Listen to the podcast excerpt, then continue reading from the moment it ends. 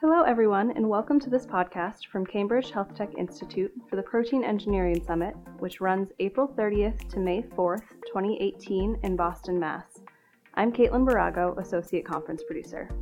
We have with us today one of our speakers from the Optimizing Bioassays for Biologics Conference, Stephen Walfish, who is the Principal Scientific Liaison at the United States Pharmacopoeia.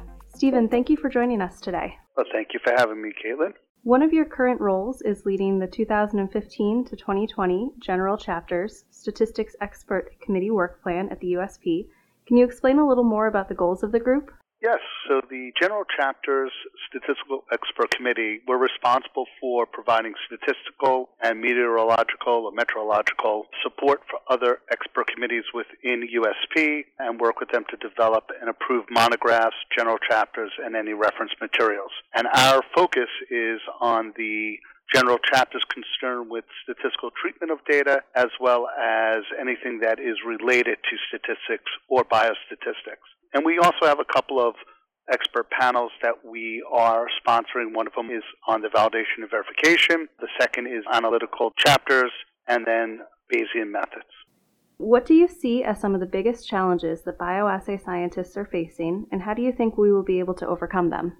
So, one of the biggest challenges that I see um, is the need for bioanalysts bioassay scientists to look for improvements in assay performance, including things like accuracy or precision or linearity. But there's a lot of difficulty to that right now um, due to the fact that we really don't have a lot of very good metrics and a lot of very good methods for us to be able to get to that process improvement or that assay improvement. And hopefully, I think one of the ways that we could overcome it here at USP is through developing chapters that will help with some more concrete methodology around statistics and around analytical development that can help the bioassay scientists to be able to define what is acceptable accuracy and acceptable precision. One of the concepts that you will hear and hopefully will be heard around this conference is the idea of total measurement uncertainty and analytical target profiles and the idea that prior to development of methods that we set these acceptance criteria that will hopefully allow for the bioassay scientists to be able to develop good methods.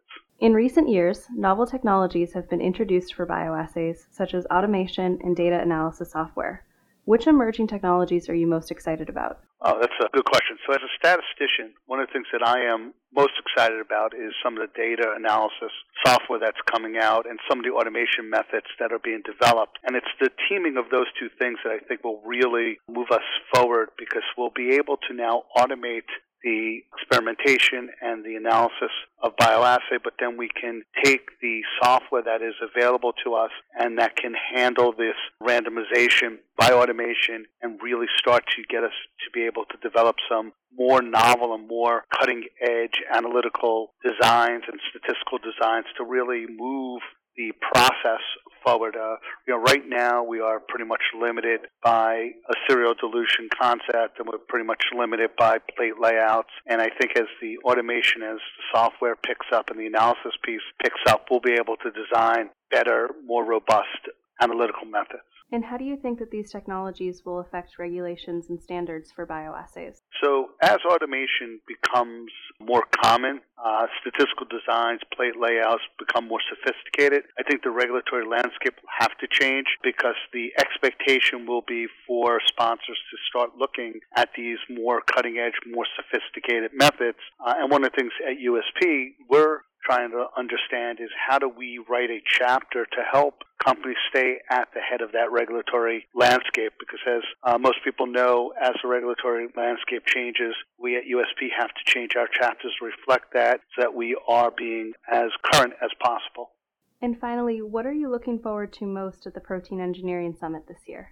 So, as a panelist, I'm kind of looking forward to really hearing what industry's challenges are around applying statistics to bioassay design. As I opened up this discussion about the USP General Chapter's statistics, is responsible for bioanalytical methods and bioanalytical analysis. And so I'm really interested in how the stakeholders, these people who are out there using and doing bioassay every day, are using our chapters and how they're using our statistical methods and how we can improve upon them and make them more current thinking to meet our stakeholders' needs.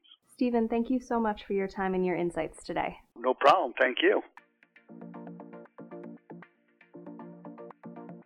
That was Stephen Walfish, the Principal Scientific Liaison at the United States Pharmacopoeia. He'll be speaking at the Optimizing Bioassays for Biologics Conference, a part of the Protein Engineering Summit running April 30th to May 4th, 2018 in Boston, Mass. If you'd like to hear him in person, go to www.pegsummit.com for registration information and enter the key code podcast. I'm Caitlin Barago. Thank you for listening.